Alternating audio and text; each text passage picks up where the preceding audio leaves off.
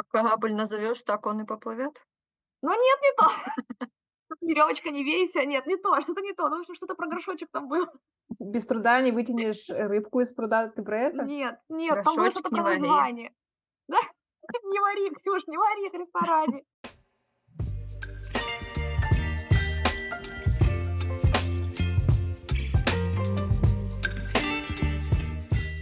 Всем привет! И у нас сегодня новогодний выпуск подкаста «Терапия Гоголя». И сегодня, помимо меня, Ксюша, я с вами всегда, и Катя, моей бессменной и бессмертной, конечно, ведущей, у нас еще два гостя. Катя, поздоровайся с нашими слушателями и скажи, где ты пропадала на записи прошлого выпуска. Всем привет! Я пропадала в рабочей суете. Она как-то закружила меня с предыдущего, с предыдущего э, подкаста и... И кружит до сих пор, на самом деле. У нас сегодня встреча на встрече. Мы здесь, на самом деле, откроем секрет все коллеги. И хоть неделя последняя перед Новым годом, почему-то в этом году не работает фраза «давай уже в следующем году». Все какие-то трудоголики, работолики.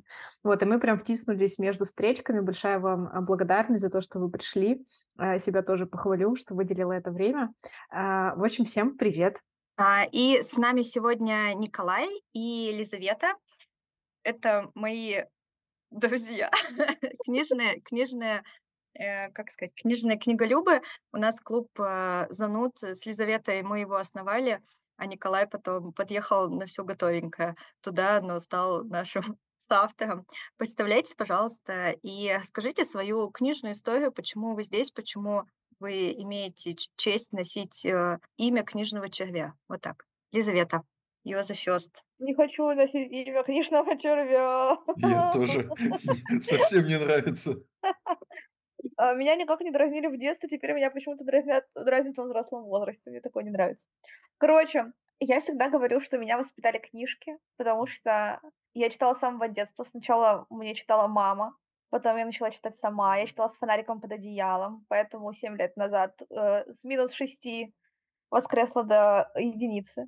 Вот, и больше этот фокус не повторяю. Мы с Ксюшей основали клуб «Занут», но я прокатила, я потому что каталась, вот, по другим странам, и прокатила Ксюшу с подкастом, но очень рада наконец-то здесь побывать. Всем привет. Вы расскажите, Христа ради, что такое клуб «Занут», а то вы так рассказываете, как это в масонском сообществе. А вы ни разу не рассказывали? Не-не, подождите, первое правило клуба «Занут» — никому не рассказывать о клубе «Занут». Вот только занудам. Мы сначала выясняем, что человек зануда, когда проносится такое, вот это зануда, мы его сразу к нам зовем. На самом деле это наш книжный клуб в телеграм-канале, я прикреплю ссылку в описании выпуска. Мы там обсуждаем книжки, читаем вместе книжки, пытаемся его монетизировать. Для этого позвали Николая, но он работает еще хуже, чем мы, поэтому только что не в убыток, знаете, только что еще не платим кому-нибудь, Прости, чтобы пожалуйста. вступали в наш клуб. Друг, прости, пожалуйста, а ты что, только первый раз за сколько-то вот этих вот выпусков своих подкастов рекомендуешь наш клуб «Занут»? Интеграция была проплачена, я понять не могу. Тебе, видимо, нет. Я забрала все деньги и никуда не уехала, как вы видите. Так себе предприниматель. Так, Николай, тебе слово. Видимо, я плохой монетизатор, можно с этого начать, судя по тому, как ты меня объявляла. Так. Моя книжная история. У меня примерно как у Елизаветы. Тоже прям с детства всегда читал. Все началось с мамы. Мама мне читала книжки. Сначала там были книжки с картинкой, потом книжки без картинок. Я их читать не умел, но а, мне очень нравилось просто смотреть в текст, который мама читает. А, ну, вслух, соответственно. Не было такого, что она читает молча, я у нее из-за плеча подглядываю. А, все, потом начал читать сам. Чтения с фонарика под одеялом не было, потому что мне не запрещали читать по ночам. Вот. Но несколько раз было такое, что я засыпал с книжкой, и мама потом приходила, выключала свет и выбирала книгу. Вот. И все, эта привычка закрепилась и со мной на протяжении всей жизни. Я до сих пор читаю перед сном. У меня стабильно час-полчаса перед сном я проведу с книгой. Вот, вот поэтому я книжный зануда. Супер. Червяками отказались, так хоть э, занудами, ладно. Что нас сегодня ждет? У нас новогодний выпуск, так как сегодня двадцать пятое декабря, совсем скоро уже первое января, и мы надеемся, этот выпуск выйдет до Нового года. Мы будем вам желать счастья, здоровья мы будем вам советовать книги, что почитать в новогодние каникулы. Мы не обсуждали до этого, что мы будем советовать, поэтому, надеюсь, пересечений не будет. Поэтому формат такой, что мы будем по очереди рассказывать, что будем советовать, почему, обсуждать чуть-чуть, но без спойлеров, чтобы нашим слушателям бы хотелось прочитать эту книгу. Поэтому, кто хочет, давайте начинайте, рассказывайте, что за книга, что за автор, почему, главное, вы ее рекомендуете на каникулы новогодние.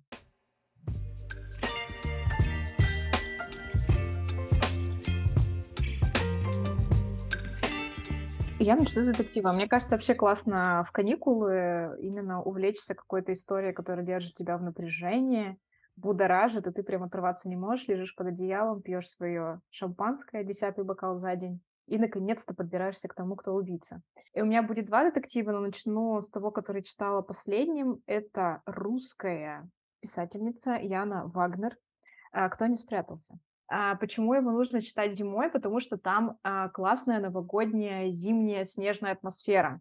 Весь зачин, что команда друзей, таких уже друзей давнишних, примерно годков им там тридцать тридцать пять, ну такие уже состоявшиеся ребята, едут отдыхать на каникулы в горы.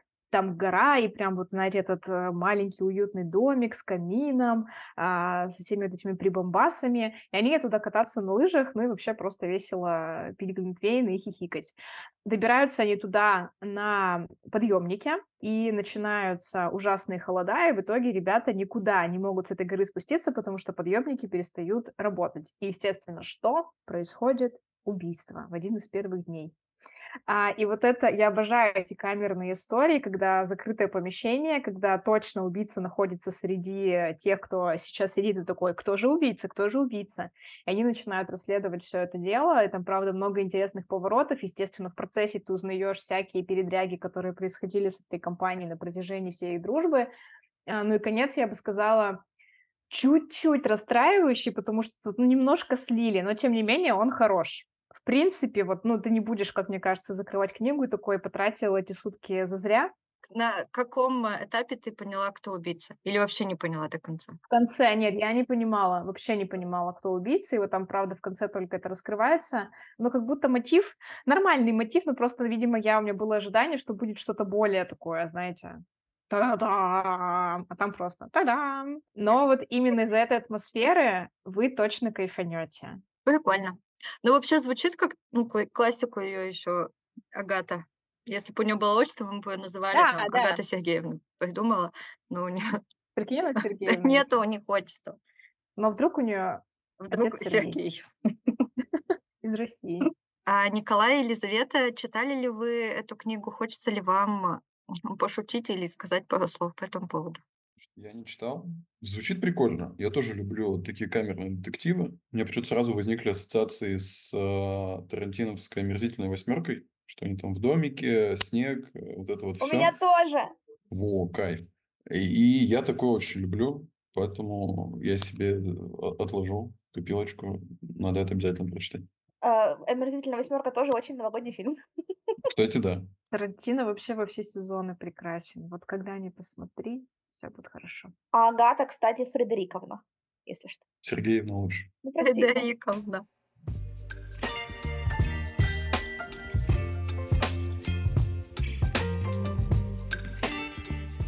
Окей. Кто следующий советчик? Я выбрала Ричарда Османа. Боже, храни Ричарда Османа. Ты его выбрала, Кать? Нет? Ура. Нет, но я его тоже читала, вернее, слушала в пути, в дороге. Это потрясающий дядька. Обожаю его просто. Я вообще, я надеюсь, что там какой-то план у него есть, что книг будет всего четыре или шесть. Я надеюсь, что он передумает. Короче, э, книг всего... Сейчас вышло три. Первая «Клуб убийств по четвергам», вторая «Выстрел мимо цели», третья «Человек, который умер дважды». Или я что-то напутала. Но, короче, я искала в библиотеке и нашла только одну. Остальные у меня куда-то уплыли. Короче, это книжка. Фабула такая. Есть друзья, пожилые, я бы сказала, такие бабушки, дедушки. Они все живут в городке для пенсионеров. И среди них есть такие активные, которые любят расследовать всякие убийства. И вот у них есть клуб, они по четвергам собираются, читают какие-то э, старые дела, висяки и все такое. и придумывают, как они могли бы это дело расследовать. И это в какой-то момент просто выходит за рамки клуба убийств по четвергам, невинной забавы, которая просто как бы призвана разнообразить их досуг и превращается в настоящее расследование. Слог потрясающий. Я растягиваю эту книжку, я могу читать, наверное, вот такую тоненькую книжку. Сколько она тут? четыреста страниц. Я могу читать ее, наверное, недели две. Я просто, я читаю понемножечку, потому что так жалко, что она закончится, и никогда не знаю, кто убийца. Ну, нет, давайте не так скажу. Догадаться можно. Если прямо захотеть, то догадаться можно. Вот, но я не хочу и никому не советую. Ты так отгоняешь от себя эту мысль только там, а возможно, это Эстелла. Нет, нет, нет. Да, да, да, я ставлю. У Османа прикольно читать в каникулы, потому что там вот эта вся компашка, она потрясающе милая, и как раз, мне кажется, новогодние каникулы — это время, когда ты встречаешься со своими родственниками, бабульчиками, дедулечками. Не все из них милые. Да, но вот там есть такие, правда, замашки уже взрослых людей, и Ричарду удалось показать их именно с такой милой стороны, потому что, мне кажется, в жизни обычно мы на все это раздражаемся, типа, что за ерунда? Почему ты мне прислала очередную гифку, дорогая бабушка, знаете, вот эти с, с вылетающими фонтанами, да-да-да-да-да. А, а он это все очень мило показывает, и ты такой, о, какие вы все милашки. Ну да, но там есть и трогательные моменты, такие, которые за душу берут, потому что ты уже так, во-первых, у тебя есть бабушки, во-вторых, возможно, каких, каких-нибудь бабушек из них настигла какая-нибудь болезнь, и вот это все. Ну и, конечно, я горько жалею, что нет у нас нигде никаких городков для пенсионеров. Мне кажется, просто вообще это, это, это была бы лучшая старость. Я тоже хотела сказать, что бы хотела так встретить старость, расследовать какие-нибудь убийства.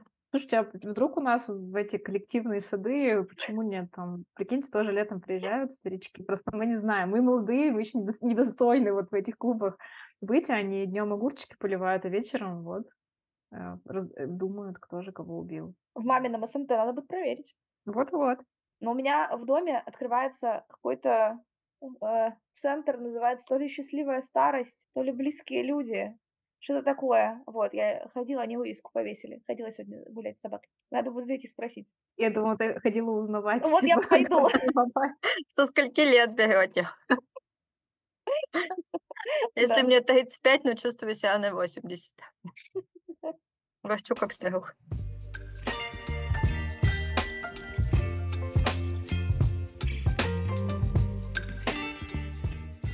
Короче, я так понял, у вас будут довольно милые книжки. Новогодние такие, соответствующие каникулам. Я немножко этот шаблончик буду переворачивать и буду советовать такое жесткое чтиво местами. Первое, что я посоветую, это мой любимый автор. Кормак Маккарти. Прям вот э, читайте все, что вы у него найдете. Это вообще великолепно. Это лучшее, что я читал в своей жизни. И э, книгу, мне кажется, идеальную для входа в его творчество, я посоветую. Это книга «Дорога». Что это такое? Это постапокалипсис. Да, прям очень новогодняя. Да-да-да. Это постапокалипсис. Куча народу поумирала от неизвестной какой-то хреновины. Очень, что мы его позвали, девочки? В... Не-не-не, я вам сейчас объясню, что это о- очень хорошая штуковина. Значит, куча народа поумирала, все, все, кто выжил, они стараются выжить. Это история а, отца с сыном.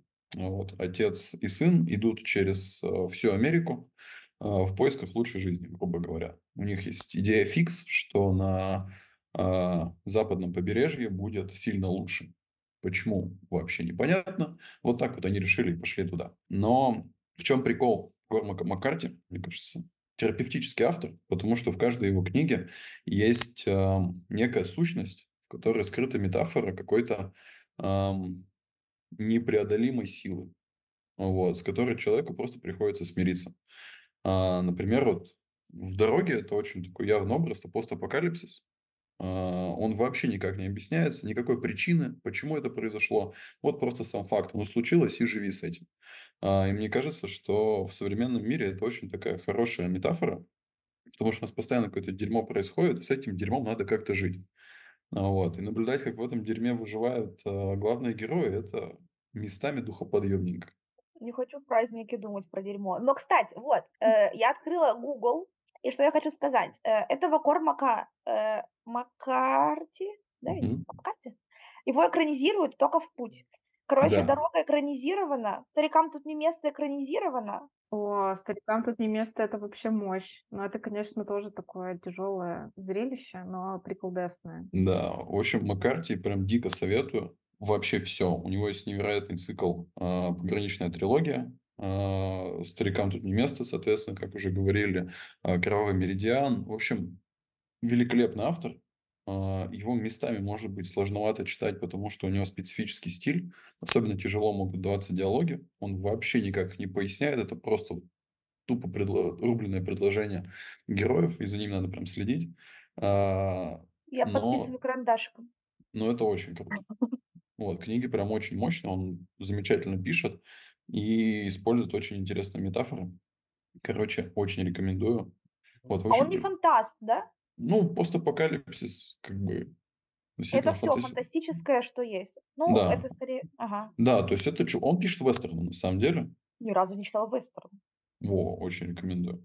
А, причем как нео-вестерны, по типу «Старикам здесь не место», ну, действие происходит в современности, так и вестерны-вестерны, вот тех времен, там, восемнадцатого века, или когда это был Дикий Запад, по типу «Кровавого меридиана». Короче, очень крутой дядька.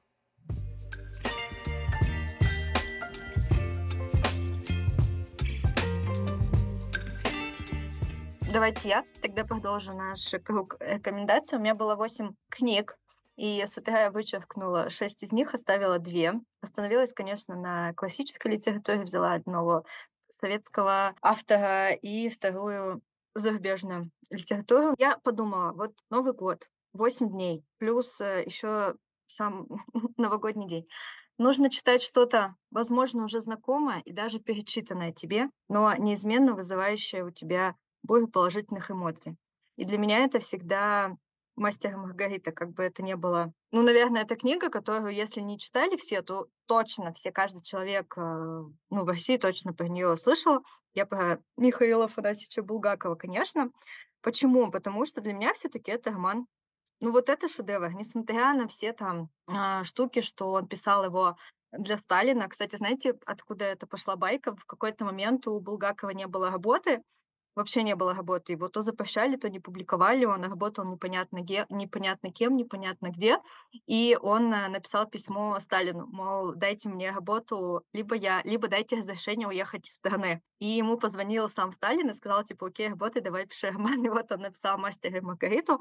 Почему читать? Это, это очень смешной роман. Это правда. То есть с самого начала, с первых страниц, когда Берлиоз сидит на патриарших, там очень много смешного, там очень много сарказма и по Россию, и там Москва тридцатых, но тем не менее какие-то истории, они сейчас, ну вот один в один. Те же там взятки, те же поститься, пост, нельзя есть мясо, но мы давайте там есть куропаток и так далее. Это про людей, это про э, творчество, да, то есть это мастер, которого запрещали, это Булгаков, которого запрещали, роман.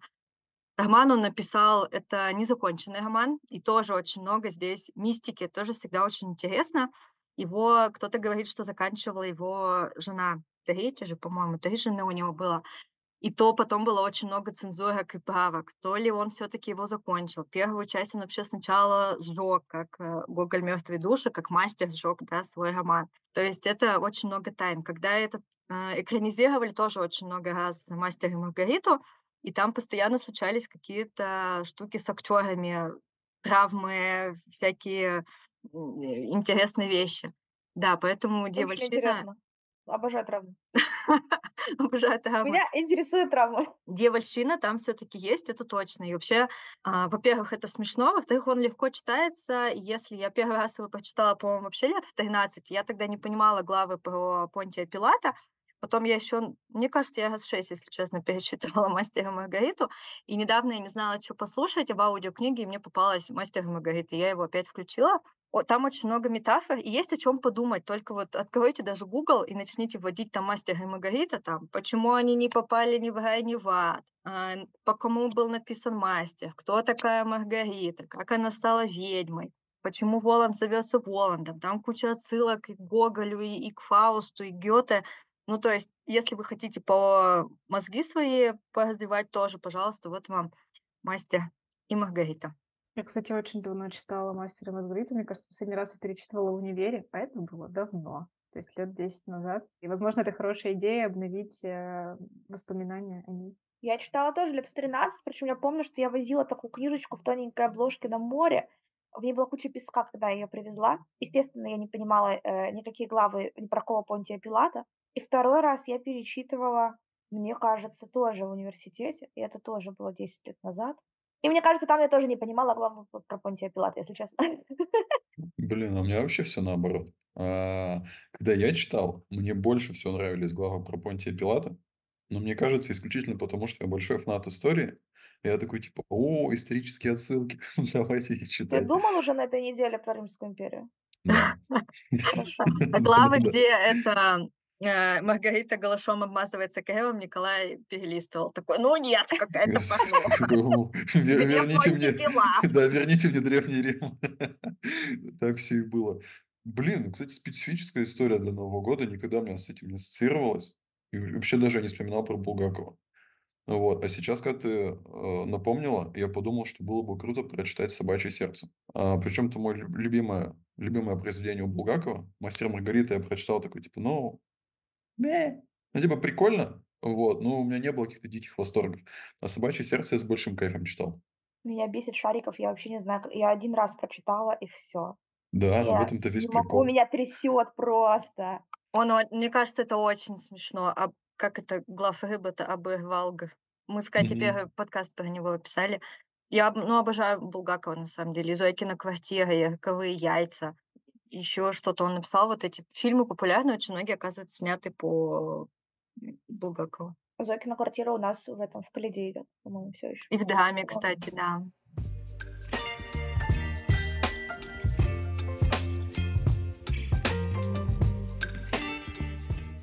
Погнали по второму кругу, Катерина. Я, кстати, в последний прям момент решила переобуться, и второй не детектив вам буду советовать, классический, а любимого моего писателя из моего же города. Знаете, кто это? Сальников, но он из Тагила. Конечно, Сальников. Я думала, из Екатеринбурга. Потому что он, видимо, про Екатеринбург писал. Простите, Христа ради, ну ладно, с, одного, с одной области мы все. Это Петрова в гриппе и вокруг него. Я тоже его а, хотела, просто... но вычеркнула сюда, представляешь? Все, все. Я знаете, почему вспомнила? На прошлой неделе в субботу мы э, купили билеты, чтобы с ребенком идти на новогоднее представление. У него поднялась температура, зараза, как назло. Ну, небольшая такая, тридцать семь с копейками. И я сказала, нет, мы пойдем туда, потому что билеты дорогие. И когда мы ехали, я думала, господи, это же реально как Петрова в гриппе, когда его там... Ну, он там сам хотел пойти, потому что у него был какой-то костюм, по-моему, потрясающий. И вот он с этой температурой едет в ТЮЗ, и я такая, о, у меня сын сейчас как Петров. И едет еще встретить свою Снегурочку, которая будет ему всю жизнь аукаться. Почему я обожаю эту книгу? Во-первых, он описывает дома, где вот вся заваруха начинается, где Петров там начинает пить вот с этим умным философом. Это дома... рядом с квартирой э, родителей моего мужа, и мы прям, я исследовала по описаниям из книги, где это может находиться, у меня там есть несколько вариантов, и я прям ходила, у меня даже есть фотка, где я, я прям писала, что вот, кажется, здесь происходили события, где, здесь была эта главная пьянка с температурой у Петрова. А, во-вторых, что это просто потрясающее приключение, какое-то сумасшедшее, э, где непонятно, где правда, где ложь, где выдумка, где много всяких ответвлений из категории, что жена Петрова маньячка. И ты до конца думаешь, а правда она маньячка или это Сальников все придумывает. И, в общем, я люблю вот такую именно русскую хтонь, где...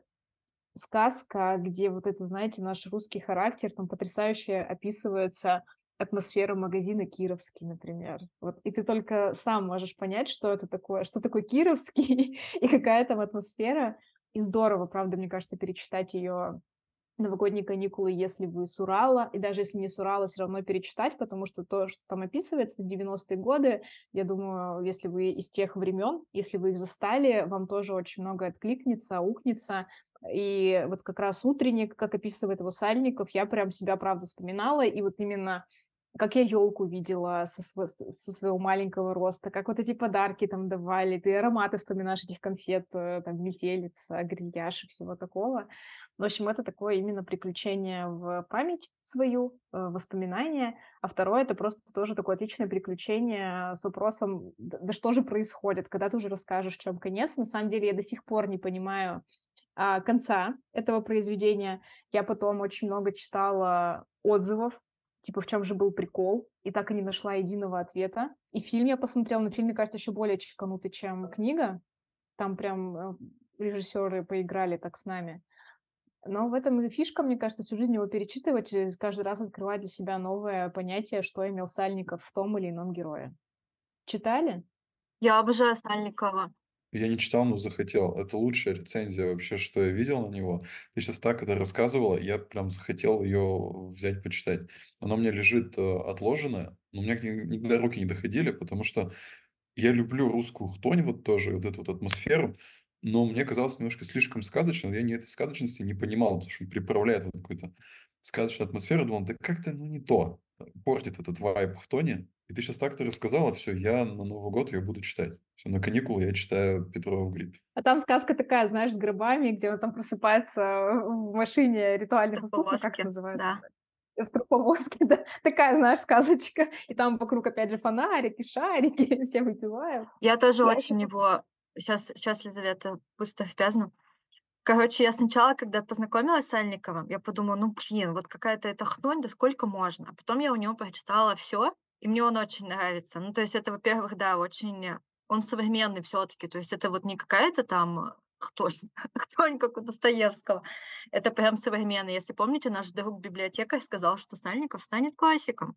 Вот, кстати, я хочу читать, перечитывать не буду, но я хочу посмотреть фильм с Чулпан Хаматовой. Я вот его не смотрела, я ее нежно люблю, и мне кажется, она очень классно подходит под э, маньячку вот эту. Елизавета. Если вы меня не выгоните, я... терпеть не могу вот эту вот всю хтонь. Я берегу себя, свою кукушечку. Я не смотрю ни фильмы советские, ну вот давайте так, современных режиссеров, которые снимают вот эту вот всю серь. Я не читаю этого. И вообще, и вообще, я недавно поймала себя на мысли, что я не люблю книги, в которых русские имена, представляете? Они, видимо, как-то близки к телу. Я начинаю, видимо, себя с ними отождествлять, и это перестает быть какой-то чужой историей. А я вот это... А вот... с Джессикой ты себя, да, нету? Нет, вообще, вообще нет. Ну, типа, Джессика, она где-то там, а Лариса, она соседка твоя. Да. Вот она, вот она. Вот, да, я просто поняла, что чтение для меня, это как бы, это, это какой-то, какая-то чужая история. Это все-таки, мне все-таки не нравится, когда оно похоже на мою жизнь. Вот эту хтонь я вижу за окном каждый божий день, поэтому, короче... Там, я понимаешь, не... там свет сквозь хтонь. То есть вот машина поехала, тебя грязью облила, а ты смотришь, а у тебя наряд новогодний под этим. И ты понимаешь, что счастье-то оно все равно есть. Какое счастье-то, Господи, да, и правда. Какая метафора ужасная. А мне понравилось. А наряд новогодний мне забрызгало или нет? Генератор ужасных метафор. Лизавета, а как тебе вот, когда Толстой там любит эти... А французивать-то не Николая, а Николя. У него этот Ростов. Я поняла, я поняла, да, я поняла. Элен, нет, Натали. Вот нет. Да, ну это же не спас... Ну, как бы ты... Нет, ну как... Как, как есть такая поговорка, под горшочком назови, только в печку не ставь. Как-то так. Ну, как короче... корабль назовешь, э... так он и поплывет. Ну нет, не то. Тогда мы это не, не вейся, нет, не то, что-то не то, ну что-то про горшочек там было. Без труда не вытянешь рыбку из пруда, ты про это? Нет, нет, там было что-то про название. Да? Не вари, Ксюш, не вари их в ресторане. Успокойте. Нет. Хоть, э, хоть горшочком назови, а, только я в печку вспомнил. Не ставь. Что-то хоть такое. Горшком назови, только в печь не сади. Ну вот, вот, что-то такое. А, нет, мне это не помогает. То есть, если мы будем, э, я буду Бесси, э, там, Катя будет Кейт, э, а Коля будет Николя, а Ксюша, я не знаю, Ксандра, кто ты будешь? Ксюша. Ксюша. Нам, нам, мне кажется, это не поможет. Мы останемся во всей этой великорусской хтони. А всех классических, классических, классических, видят мои кавычки, писателей, которые там Толстой, вот тех же Булгаков, я могу и прекрасно читать, современников не могу. Вот когда в другом времени, это, это для меня тоже чужая история, а когда в нашем времени, вообще. не вот эти все «Похороните меня за плинтусом». Не... А, вот, знаю, что могу читать. «Манюню» могу читать. Нарине Абгарян. Но это тоже не совсем про наше время. Это все-таки про восьмидесятые.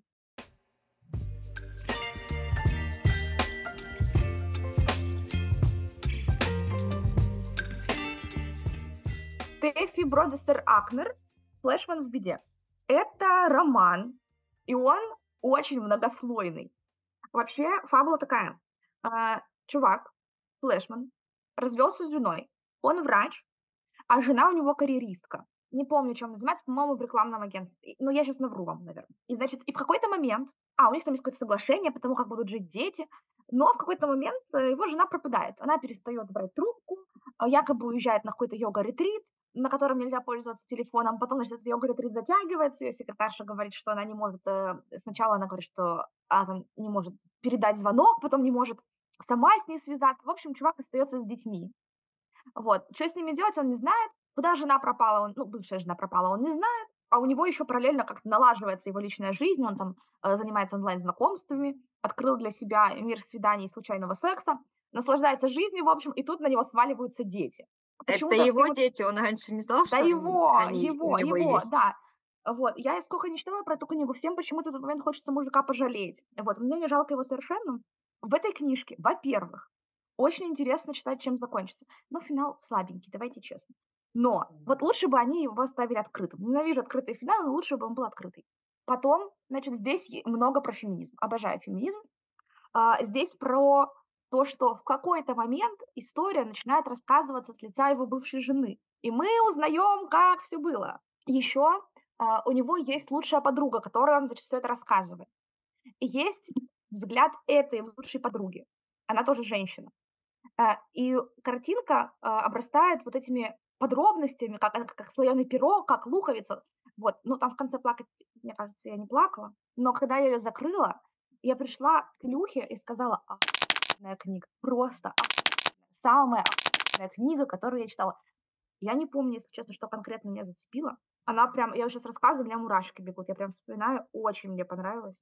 Она еще, знаете, она еще про то, как люди общаться не умеют, про то, как все э, сами по себе. Особенно это все хорошо видно в этой городской среде, в этих небоскребах, в этой погоне за квартирой побольше, в жилом комплексе побогаче, в там, загородном клубе покруче. Ну, вот все то, к чему стремилась его жена, все то, что было ему не близко, но он все равно оказывается в этих декорациях. И, и в общем, начинается все как комедия, а заканчивается все как «не скажу вам», чтобы ничего не спойлерить. Он съест детей своих? Ну нет, не настолько, нет. Давай так, книжка... Слушайте, просто кто не обожаем, уже сидим... Нет, нет, нет, нет. Никто не умрет, кстати, в этой книге, если что. Ну вот.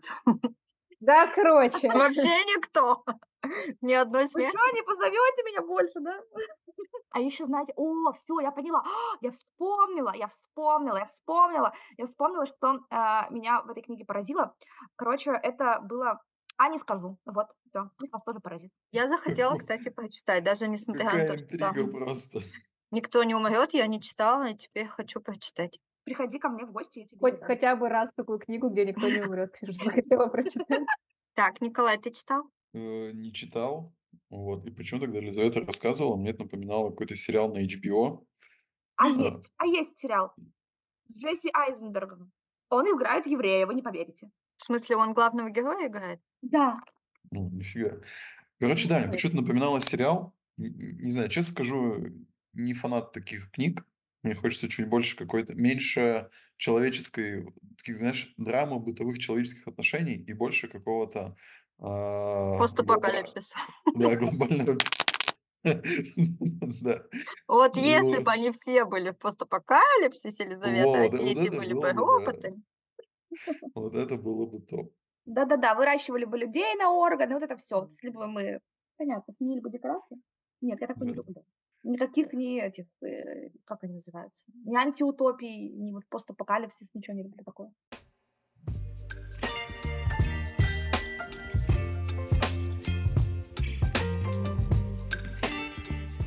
Так, погнали дальше. Николай, ваша second recommendation. Короче, моя second recommendation появилась у меня в голове за пять минут до записи подкаста, потому что я все вообще голову сломал, хотелось придумать что-то прям новогоднее, но у меня не вспомнилась ни одна вот именно новогодняя книга. Я даже не вспомнил ни одной книги, которая в зимнем сеттинге. Ну, по крайней мере, которую хочется рекомендовать. Я подумал, что Новый год – это самый семейный праздник, по крайней мере, как заявляется. Поэтому я буду рекомендовать самую семейную книгу, которую я вспомнил. Это «Сто лет одиночества» Габриэля Гарсия Маркес. О, какая реакция! Самая семейная. В прямом смысле. Дело семейное, да? Вот про это? Да, самая семейная книга. Ну, типа, сколько там? Десять поколений семьи? Или сколько они там успели наделать? Тремя именами на всех. Да-да-да. Замечательная... Слушайте, я эту книгу читал как какой-то очень странный сериал или реалити-шоу. Там какая-то философия специфическая у Маркеса, там какие-то специфические метафоры. Причем я половину, мне кажется, не понял из этой философии. Но это было так прикольно. Я такой, ну чисто реалити-шоу. Мне интересно, кто с кем дальше переспит. Назовут ли следующего ребенка каким-то другим именем. Вот. Что там будет дальше? А, как это все, в общем, по итогу поженится и чем это все закончится. Короче, прикольно. То есть, э, очень специфическая хрень с точки зрения философии идеи, но я прям кайфанул. Как реалити-шоу на каникулы смотреть, точнее, читать. Читать реалити-шоу на каникулы, по-моему, прикольно. Вот, поэтому пусть будет «Сто лет одиночества». Я читала Маркеса пятнадцать лет назад, я тогда любила все странное, поэтому она мне очень понравилась. Но вообще, ну не в защиту, это как бы... классика зарубежной мировой литературы, поэтому, наверное, это обычно входит в списки, знаете, эти сто книг, которые должен прочесть каждый. Я поддерживаю, конечно. Я прочла, э, закрыла. А, еще что-то еще же я у Маркеса читала, что-то про свинью. Ну, в общем, у меня в какой-то момент, это, это было очень модно, э, мне кажется, что-то тоже около десяти лет назад. Ремарк тогда тоже был. Ну, может быть, потому что такое романтическое время, было восемнадцать лет, в общем, хотелось читать Ремарка, э, что там они пили, кальвадос. Uh-huh. И болели туберкулезом. Вот, да. А потом я поняла, что у Ремарка один сюжет на все книги, вот, и перестала читать Ремарка, и тогда же перестала читать Маркеса, потому что вот эти вот три имени... Я рисовала древо, в общем, семейное, если честно, чтобы просто понять, кто кому кто, но кажется, что так и не поняла, и, в общем, домучила эту книжку. И, и честно говоря, по-моему, я ее бросила на середине, потом с середины начала снова, не помня, что там было там в начале. То же самое. И, в общем, ничего не поменялось, понимаете? Вы меня заинтриговали, я это не читала, но прям захотелось. Катя, тебе понравится, почитай обязательно. Да, это я подумала, мне понравится, потому что я люблю реалити-шоу. Вот, идеально. Особенно... Оно не похоже на каникулы в Мексике, Кать. А четыре жены? А вот это похоже на... Немножко. О, беременна в шестнадцать.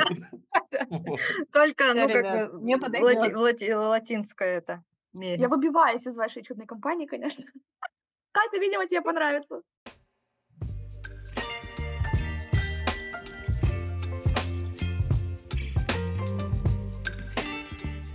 Я со своей последней рекомендацией. Никто его не рекомендовал. Я очень люблю нежно книгу «Большие надежды» Чарльза Диккенса. Одно название какое? «Большие надежды». Сразу понятно, что где большие надежды, так там и большие разочарования. Во-первых, это огромная Огромная книга. Я люблю огромные книги. Большая, ну, сага про жизнеописание одного человека с кучей перипетий. Вот его детство. Тут вам и сиротка, и какие-то богатые попечители, и злодейки, и добряки.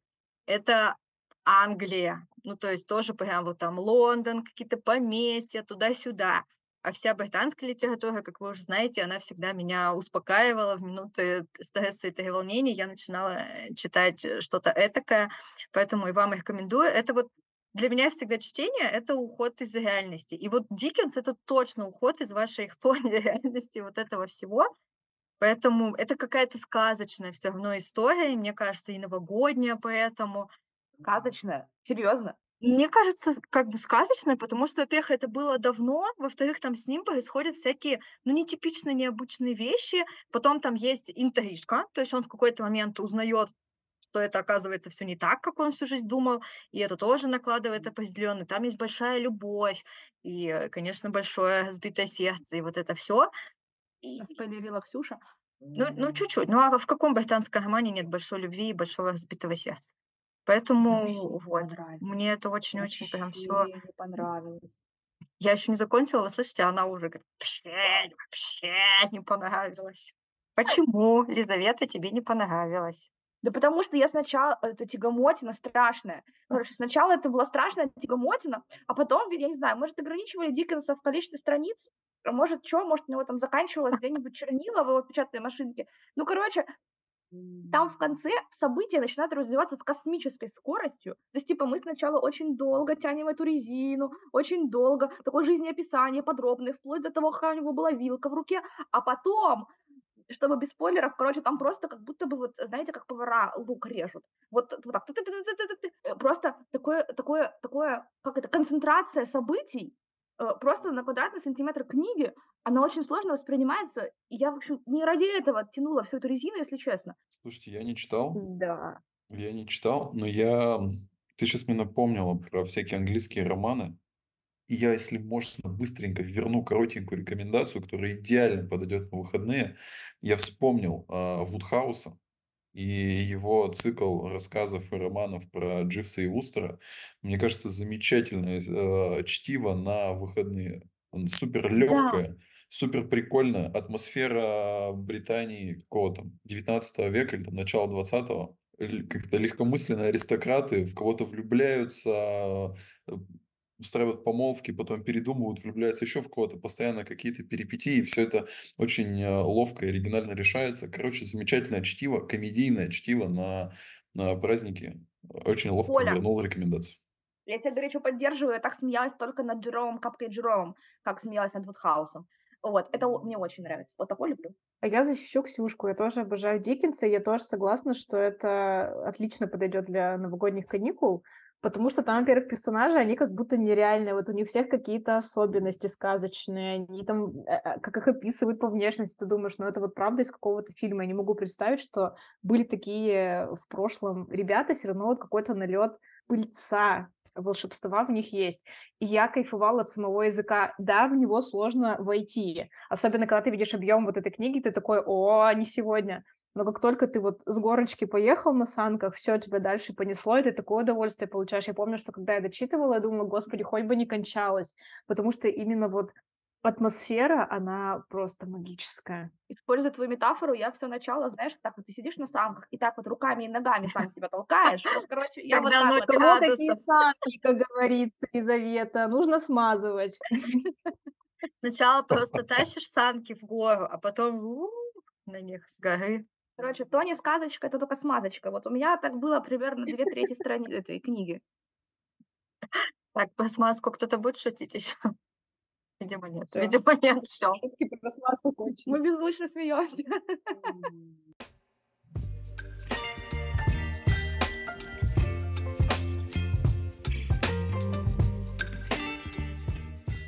Спасибо, что были с нами. Спасибо за ваши классные рекомендации. Мне кажется, они очень разные. И наши читатели найдут на любой вкус. Хотите детективов? Пожалуйста. Классика вам, пожалуйста. Российская, современная. Вам тут и Сальников, и постапокалипсис. Все, что угодно. Помни, что главное не то, что хотел сказать автор, а то, что ты понял для себя. С наступающим. У-у-у. С Новым годом. Пока-пока. Пока. Спасибо, что позвали. С Новым годом.